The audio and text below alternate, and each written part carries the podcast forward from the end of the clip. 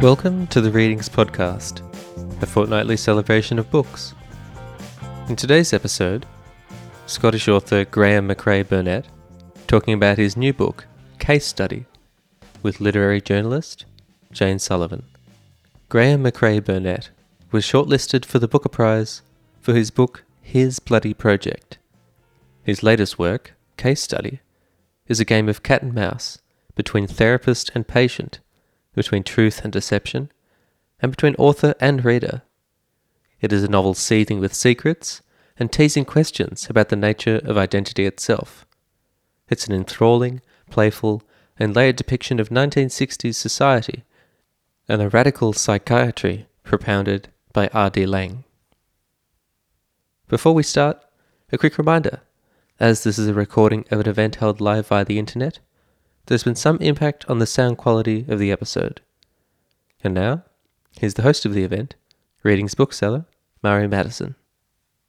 On behalf of Readings and Text Publishing, I'm really thrilled to well have you all in the same space, but more importantly, to welcome you to what's sure to be, I think, a really fantastic conversation between Graeme Macrae Burnet on his new novel Case Study with Jane Sullivan, literary journalist. On behalf of Text and of Readings and of myself, I would like to acknowledge that tonight I am joining you.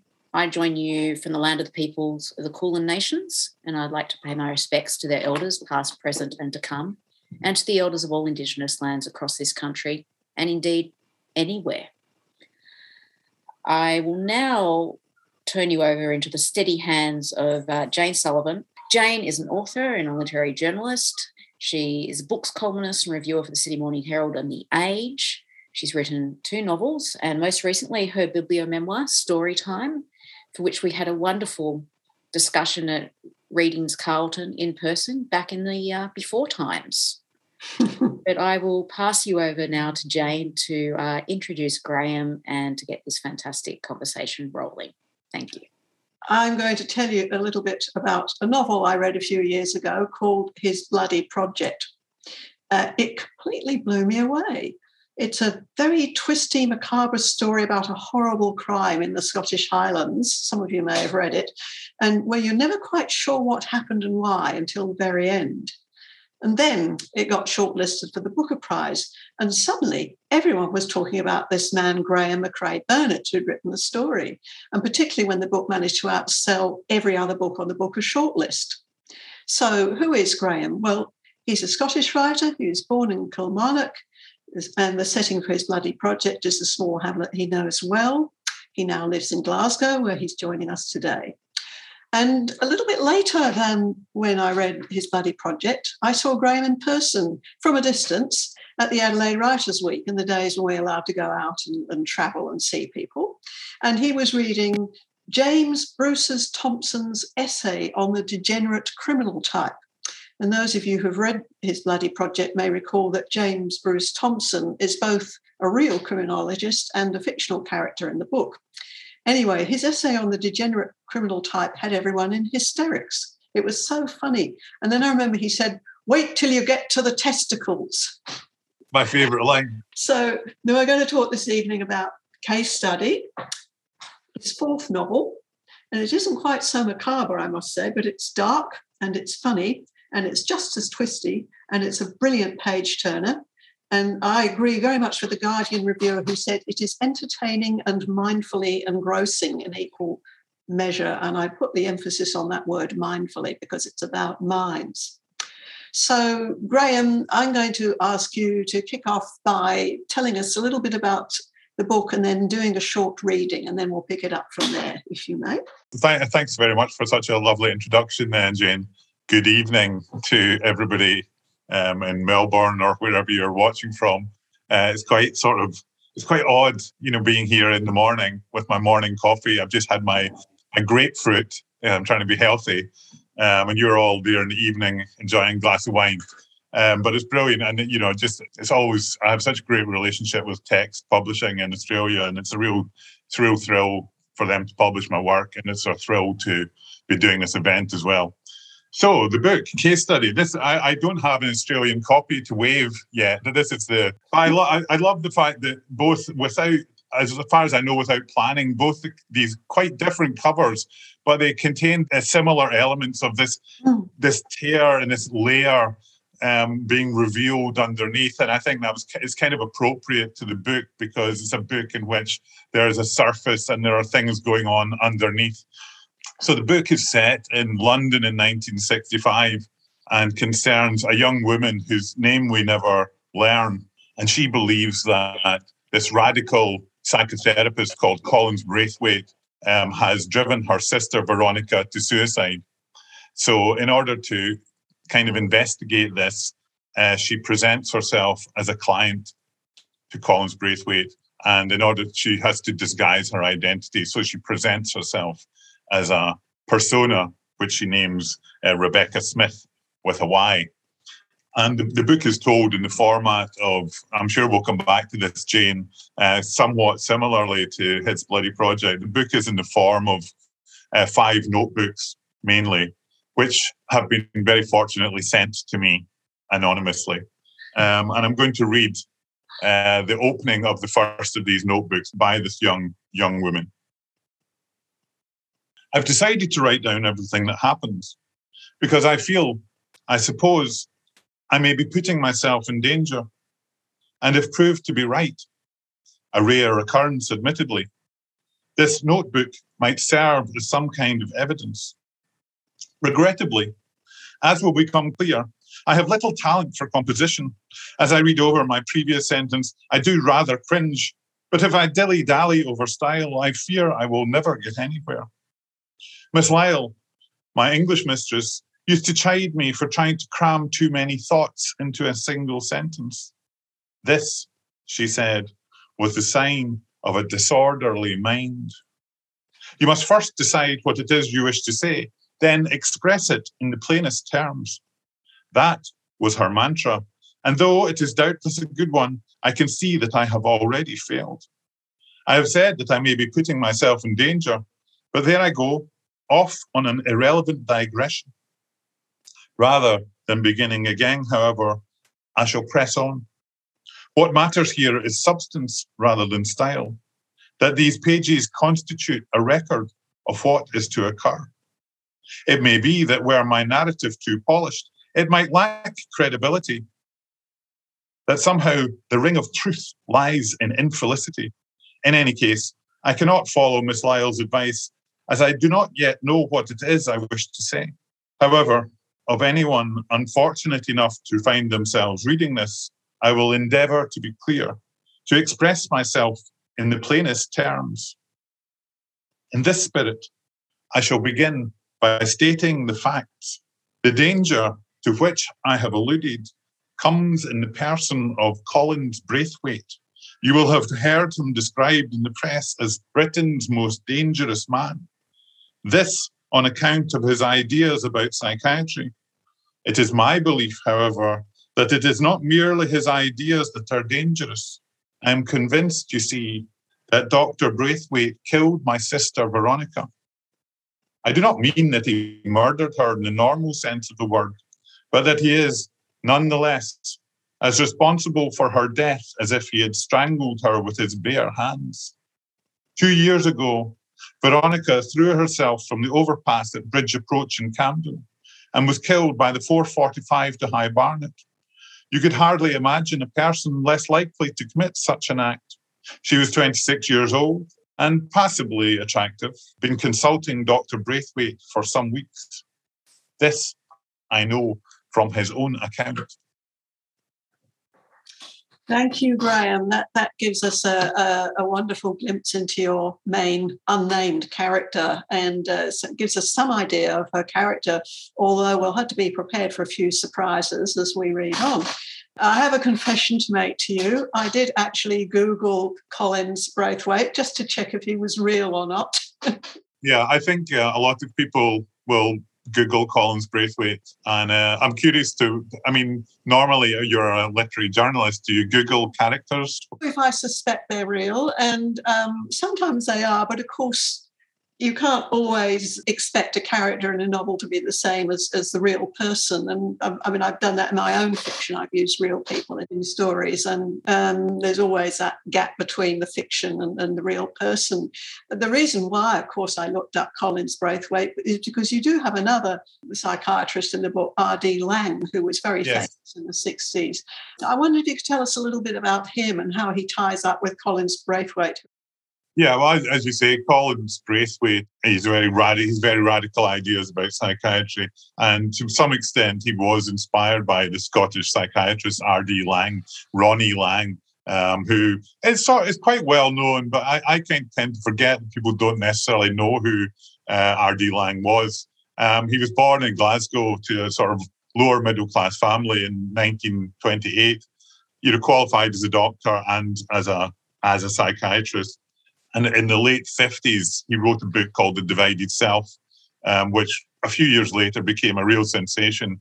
And it's a book in which he, to some extent, begins to deconstruct the power relationship between the therapist and the patient and the assumption that the, the patient is is insane and subjective and the therapist is sane and objective um, and the, the very important idea in the divided self is this concept of presenting false persona to the world. And I, I, think this is quite, sometimes it can sound like quite a weird idea, but I think we we all do this as we grow up and develop. We behave differently when we go to school and meet our friends, and then we do when we're when we're at home with our parents, you know. And you know, then I mean, certainly when I was growing up, you know, I found that Uh, I found it quite traumatic for my parents to be in the same room as my friends because I didn't know which person I was being at that time. You know, so this idea of presenting different faces to the world, I think is quite commonplace. I think for Laing, it becomes problematic when these, in his terms, false persona begin to take over what he would see as the true self. I find all this stuff absolutely fascinating because I, I very much relate to it as a person. I don't read Laing or talk about Laing because I want to endorse his views. I, I read Laing personally as a layperson because he increases my understanding of how I exist in the world. You know, so uh, Laing was and Laing became this incredibly massive figure in the sort of counterculture of the '60s. Um, you know, Laing was this huge figure, and you know, Sean Connery and Edna O'Brien once uh, sought out, uh, went to see him as a psychiatrist, um, but she said he was much more mad than she was, so that didn't work out. But Braithwaite becomes his rival, and he hmm. Braithwaite writes a book called "Kill Yourself," three words, um, which is Braithwaite's own riposte to R.D. Laing's book, The Divided Self. So there's a kind of rivalry between these two characters. It's a very much a sort of subplot in the book. Laing hates Braithwaite because Braithwaite is being more radical than he is. He's kind of stealing his thunder as the enfant terrible of the of the sort of psychiatric uh, counterculture. And uh, you know, uh, Braithwaite, a very larger than life figure, uh, somewhat like Laing, and like in common with many of the sort of angry young men of the period. Uh, Braithwaite comes from nor- northern English town of Darlington, an industrial town, from a working class background He's a grammar school boy. He ends up in Oxford, but he's very charismatic, a, a bully, somewhat monstrous figure. What did you make of him, Jane? I thought he was jaw-droppingly, fascinatingly, hilariously awful. I like that description. I thought you must have yes. had great fun writing him too. I, did, I kind of did. I did have fun writing him because I think it is fun to write a character who is somewhat outrageous but then there, sometimes you write things that they made me feel uncomfortable to write them. He'd never get away with it nowadays, would he? I mean, one thing, he's a horrible, um, you know, he sexually harasses his female patients. And obviously, he has this magnetism which makes him get away with anything. But I think it's also something about the 60s period. You could get away with that sort of stuff then, and you couldn't now. Do you reckon? I'm just a youngster. People who have read the book, um, women who've read the book, uh, who were around at the time, do recognize the behavior, um, the sort of mm. bullying, sexual harassment. Maybe you're putting it quite mildly, but I like to do my research. You know, I think when you read accounts of how, you know, the so called sexual liberation of the 60s was to some extent sexual liberation for men. you know, I don't I don't like to generalize too much about these things, but sometimes women feeling that they had to go along with things uh, or inlet or they would be regarded as being, you know, a square.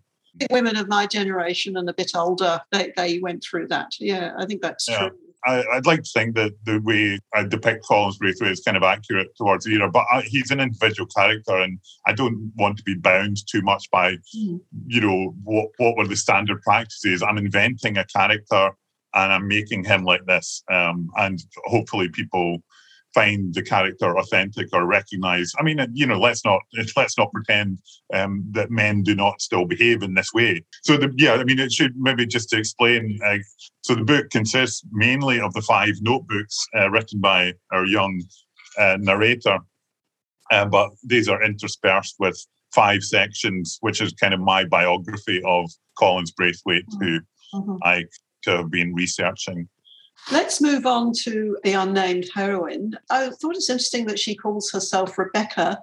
And of course, that immediately reminded me of Daphne du Maurier's novel, Rebecca, which I've recently reread. And I think you do refer to it a couple of times. So I do, I do, I do. I, I think she says she chooses the name Rebecca on account of Mrs. du Maurier's novel. She'd always thought mm. of Rebecca as the most glamorous of names, uh, she says. So there is a, a an overt reference to um, Rebecca, the novel. And I, I, I didn't reread the book uh, specifically as research, but I did read I did read it quite recently, and it is a wonderful, wonderful book. You know, it's just a brilliant novel, mm. and it's quite it's quite long, but it's just like totally compelling.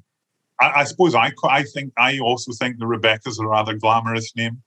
Yeah, and and the Rebecca that the, your character becomes, she's kind of she's glamorous, she's uninhibited, she says what she thinks, as opposed to yes. this repressed, mousy creature who is. That's right. Yeah. Hopefully, even in the short extract I read, I mean, and this is the process of writing the character. I don't. I'm not a writer who plans things out, so I I find the character in the writing. I remember, you know, beginning to write this section and writing that rather long and convoluted opening sentence. Um, I've decided to write down everything that happens because I feel, I suppose, I may be putting myself in danger. And I wrote a version of that, you know, very early in the process. And it was those two words, I suppose, that I felt, ah, I'm here and I'm beginning to find this character because even at this very at the very outset of her project, she's doubting herself. She's hedging what she's saying, I suppose. And then even she says a rare occurrence, admittedly. You know, so this is a character full of self-doubt and uncertainty. She's not she's not a creature of the 60s, she's a creature of the the, the 40s and 50s in her sort of social and sexual attitudes. She's mm. rather she's rather um, repressed, and she has yeah she has this sort of schoolgirlish vocabulary, dilly dally. She says, and again, and so finding her vocabulary was very important to me in, mm. in creating character. But as you say, she she adopts this persona of Rebecca, and Rebecca allows her to express herself in a different way, to relate to other people in the world in a different way, because she's being someone else. Mm. And then, you know, very early on, she says, "Oh, it, it was rather a lark being Rebecca." She finds herself enjoying being Rebecca more than she enjoys being herself. Rebecca is such an, an asset to her and, and, and, so liberating for her, but at the same time, Rebecca is actually dangerous and destructive to an aspect of herself. So you've got these two things balancing. And, you know, Collins Braithwaite doesn't exactly help. He, he sort of blithely says, Oh, well, if you're thinking of killing yourself, just do it, but make sure you pay my bills first. yeah, I think he's got a very dark sense of humor. Um, I was interested in your research, and I, I, read somewhere that one of the things you did to research this is you went to the library and you read back copies of the Women's Journal. Well, I mean, without a doubt, that was the most important part of my research. I mean, of course, you can read sort of social histories of the era. You can read bi- biographies, you can read novels, all that. And I did all that stuff. You know, I like to feel I'm immersed in the period and all of that stuff sort of filters in. But rather than read a social history of the period, um, it's always much more useful to try to find primary sources. And these back issues of Women's Journal, which was a kind of mid market women's magazine of the time, the kind of magazine that I felt my character would read. It's actually great fun look, looking through these magazines. Um, but this is where I found the vocabulary for the character because I, I'm reading the short fiction in these magazines. And of course, the short fiction in a 1962 women's magazine is very different from the, the sort of canonized um, literature of the period, which tends to reinforce the idea we have of sort of social feminist progress. You get a very different idea of what um, women were being encouraged to aspire to if you read the short fiction in Women's Journal, but also just the sort of stuff you don't get in social history books is, you know, what was being advertised, the adverts in the magazines, which were for things like central heating. And you're like, central heating is not very glamorous, but it, uh, central heating was uh, important to women because it liberated them from sitting in front of the coal fire every morning, liberated them from sort of domestic drudgery. Uh, similarly with products like tin soup, you know, you no longer have to like make chicken stock and have it simmering on the hob. You just open a tin when hubby comes home. These little details, I think, you know, all filter into the creation of the character, not always directly, but I'm trying to understand what the world would have been like for this character. And certainly immersing myself in these magazines you definitely help that process. I mean, of course, it's for people to judge whether they feel it seems real to them. I do think you, you pick out some wonderful details. Like, for example, um, when she goes to see Collins Braithwaite for the first time, she very painstakingly makes holes in her stockings so that he'll yes. think completely nutty because no woman yes. in her right mind would ever deliberately make holes in her stockings. yeah. As she walks to Collins Braithwaite has his his office in uh, Primrose Hill in London, which of course is now a very sort of shishy um, area of London. At that time, it was a bit less so, although it was probably very, probably quite bohemian. When I was a kid, it was it was nothing like it was now. You know. But as she's she's walking, she's in preparation for meeting Collins Braithwaite the first time. She's of course put her makeup on and made herself look rather glamorous. And then she realizes that she doesn't look at all like a nut. Uh, in her own words. So she goes to the bathroom of a cafe and tousles her hair and smears her makeup and, as you say, makes a ladder in her stocking to, because what, what woman in, in her right mind would leave the house in such a way?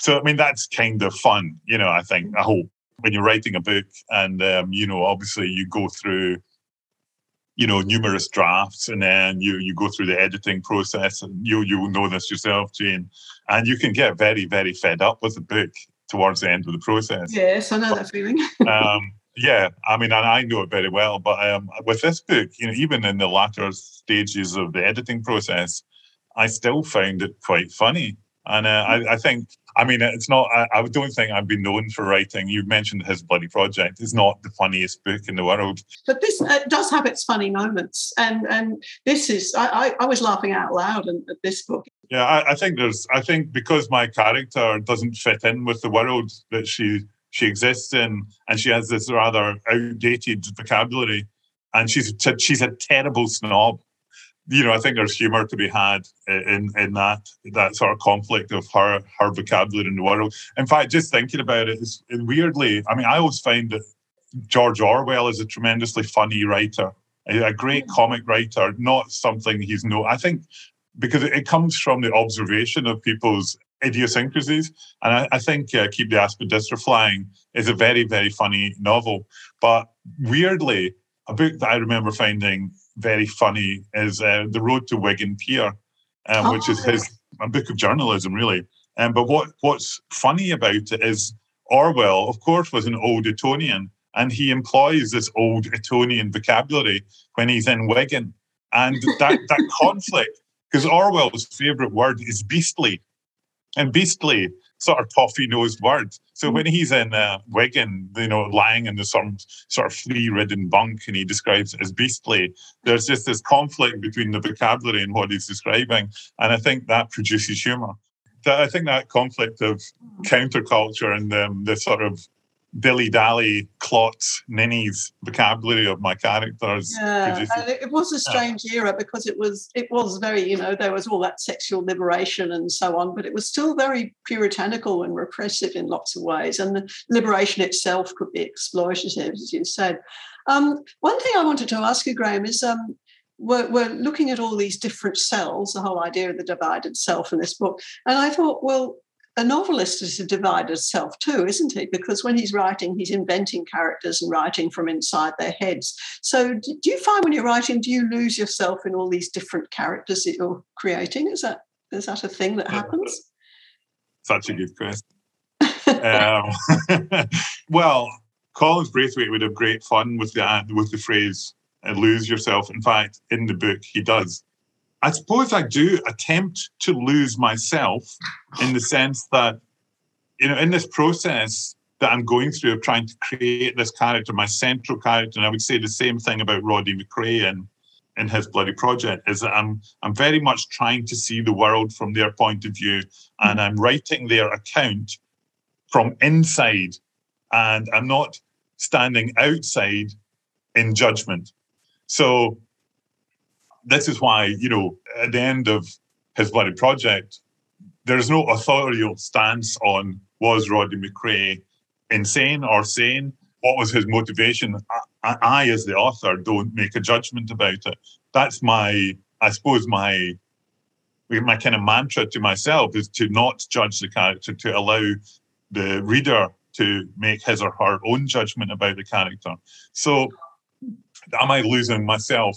I suppose I'm attempting to not stand outside in judgment as myself, but to be insofar as you can be, be, the character see the world from their point of view. So there's a yeah there's an aspect of that. I mean what's you know what's also interesting you know this is my fourth novel and on the surface you know the my novels are quite different. The characters are the most important things in any book in any of my books for me. I mean, I, mm-hmm. I, I love to write character. I feel that's my strength as a writer. Um, and you know, the characters seem very different, and yet um, they they all have similar characteristics. So while you're trying to lose yourself, you you realize that you can't escape yourself, um, because the, you you return again and again to these uh, these same traits um, and same sort of behaviors, and uh, and so even you know, my character, our young woman in this book, is somewhat similar to Manfred Baumann, who is the central character of my first novel, and who, you know, I, I would say is my most autobiographical character. So they, they share traits. So yes, I'm trying to lose myself, but maybe I can't. I very much believe in that that you have to learn the craft of writing, and um, you know, there are certain writers like like Orwell, like Georges Simenon, like Edna O'Brien, numerous numerous writers, of course, who I feel I've learned the craft from. And Simenon is a writer of great economy. He wrote over 200 novels in his own name, but he writes very economically with a great eye for detail. And you know, you always feel reading Simenon that he had stood in that bar and he saw that character on the other side of the bar and that his writing has that feeling of it, it comes from life. And again in terms of research you know I, I go out and i you know when i'm writing these french books i go and sit in cafes in france and you know i put my phone away which is a rare occurrence these days. And yeah. you know, for, for people but i think you know we are so we become so uncomfortable just sitting we we we're always looking at our phones or whatever, and it it takes an effort of will to actually observe the world around us. And when you do it, you know you can. There's always. I mean, there's even a there's even a, a line in the book about tiny dramas unfold all around us. You see it in Simenon. The the opening of page of Down and Out in Paris and London, Orwell's great book. It, you know, it begins. Orwell looks out of the window of his hotel and he tells us what is happening in the street below. And you you read it, and it's an it's an amazing, beautiful page of prose. You read it and you think, this is what he's doing. He is looking out of his window and writing down what he sees. You think, how simple, mm. how simple. This is what to do. Of course, it's actually very difficult to do that, but it's a great starting point, I think. And uh, you know, this is something that I have tried to learn. And you know, of course, where I'm learning my craft all the time. Sure. Um, when you know before this book, I walked the streets of Primrose Hill many times. Braithwaite comes from Darlington. I went to Darlington and stayed in a extremely cheap um, guest house where the shower didn't work, somewhere that George Orwell might have written about. You know, and I walked the streets. I'm trying to find the, the exact streets where um, Braithwaite was brought up. you know, and, and nearby I found a little sort of brook. And I got a letter yesterday, an email yesterday from somebody from Darlington saying, How do you know so much about Darlington? um, because I went there and I found the details. And for most readers, it won't matter. But, you know, somebody who's from Darlington goes, Oh my God, he knows about Cocker Beck. I used to go there as a kid. Yeah, I think detail is really, really important. And even if Yeah. uh, for the most readers don't know the detail about Darlington, but you have the feeling of authenticity. And as a novelist, as you know, what you're trying to create is a world that feels authentic, that feels real. Can I ask you a career question? Uh, what difference did the uh, getting shortlisted for the Booker make to you? Uh, it changed my life completely. I mean, it changed my life as a as a writer. It didn't change my writing practice in any way, but his bloody project had sold less than a thousand copies. I was working as a painter and decorator to make money to write, which was fine, but you know, not. Re- I was certainly wasn't anywhere close to making a living as a writer. And then suddenly, when you're on the long list for the Booker Prize, it, it shines a spotlight on your book. It doesn't translate into automatic sales of, of the numbers that people often think. But what it does do is people uh, like text publishing go, oh, I wonder who's on the Booker shortlist. If, like me, you weren't an author with a large number of sort of foreign deals, then it, people take an interest in your book and uh, sometimes make an offer for it. And, you know, it transformed my fortunes, both in terms of sales here in the UK, but also, and equally importantly and amazingly, being published abroad. And so then, you know, I'm able to, you know, sustain myself as a writer. You know, I get invited to Adelaide and Yeah. uh, yeah, I did, did an event with uh, the local hero, Hannah Kent. So, you know, incredible experiences I've had because of the book. And I've traveled a lot. Um, my book has taken me around the world. It's incredible. One of the people in the audience is, is just saying, "What your what's your next book about?" Well, my next book is going to be the. I mentioned my two French novels. Um, the object is to finish the trilogy, so that's my next project. And then I have, I have a big project in mind, my big book. Um, so that's going to take me five years or something, probably. Well, I hope Yeah. when we can start to travel around the world again, I hope you'll come back and see us again. But uh, I just wanted to say it's been an absolute pleasure talking to you. I've loved Yeah, your two books, and I'm going to read the detective novels next. And I've also just Mm-hmm. read your short story, the Wolverine um, Oh, story. right. I was on Radio Radio Four. Yeah, I enjoyed writing that. Another case study. Yeah, yeah. Obviously, you're on a roll with this this psychiatry thing.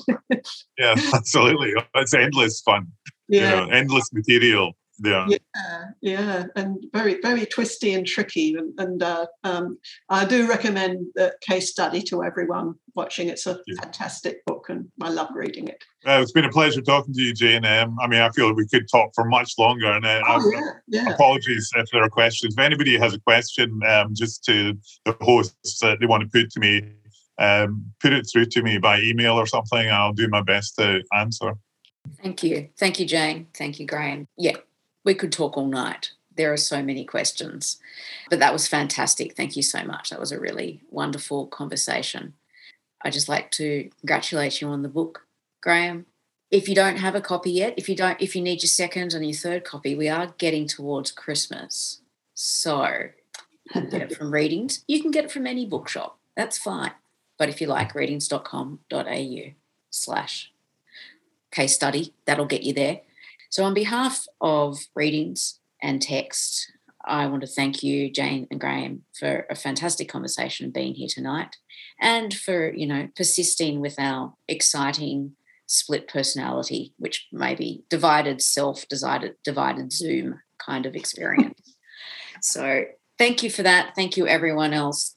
Congratulations on the book. Congratulations on future events. We hope to see you back in Australia physically in person at some point when we all can move about the world again. But thank you, everyone. Thank you tonight.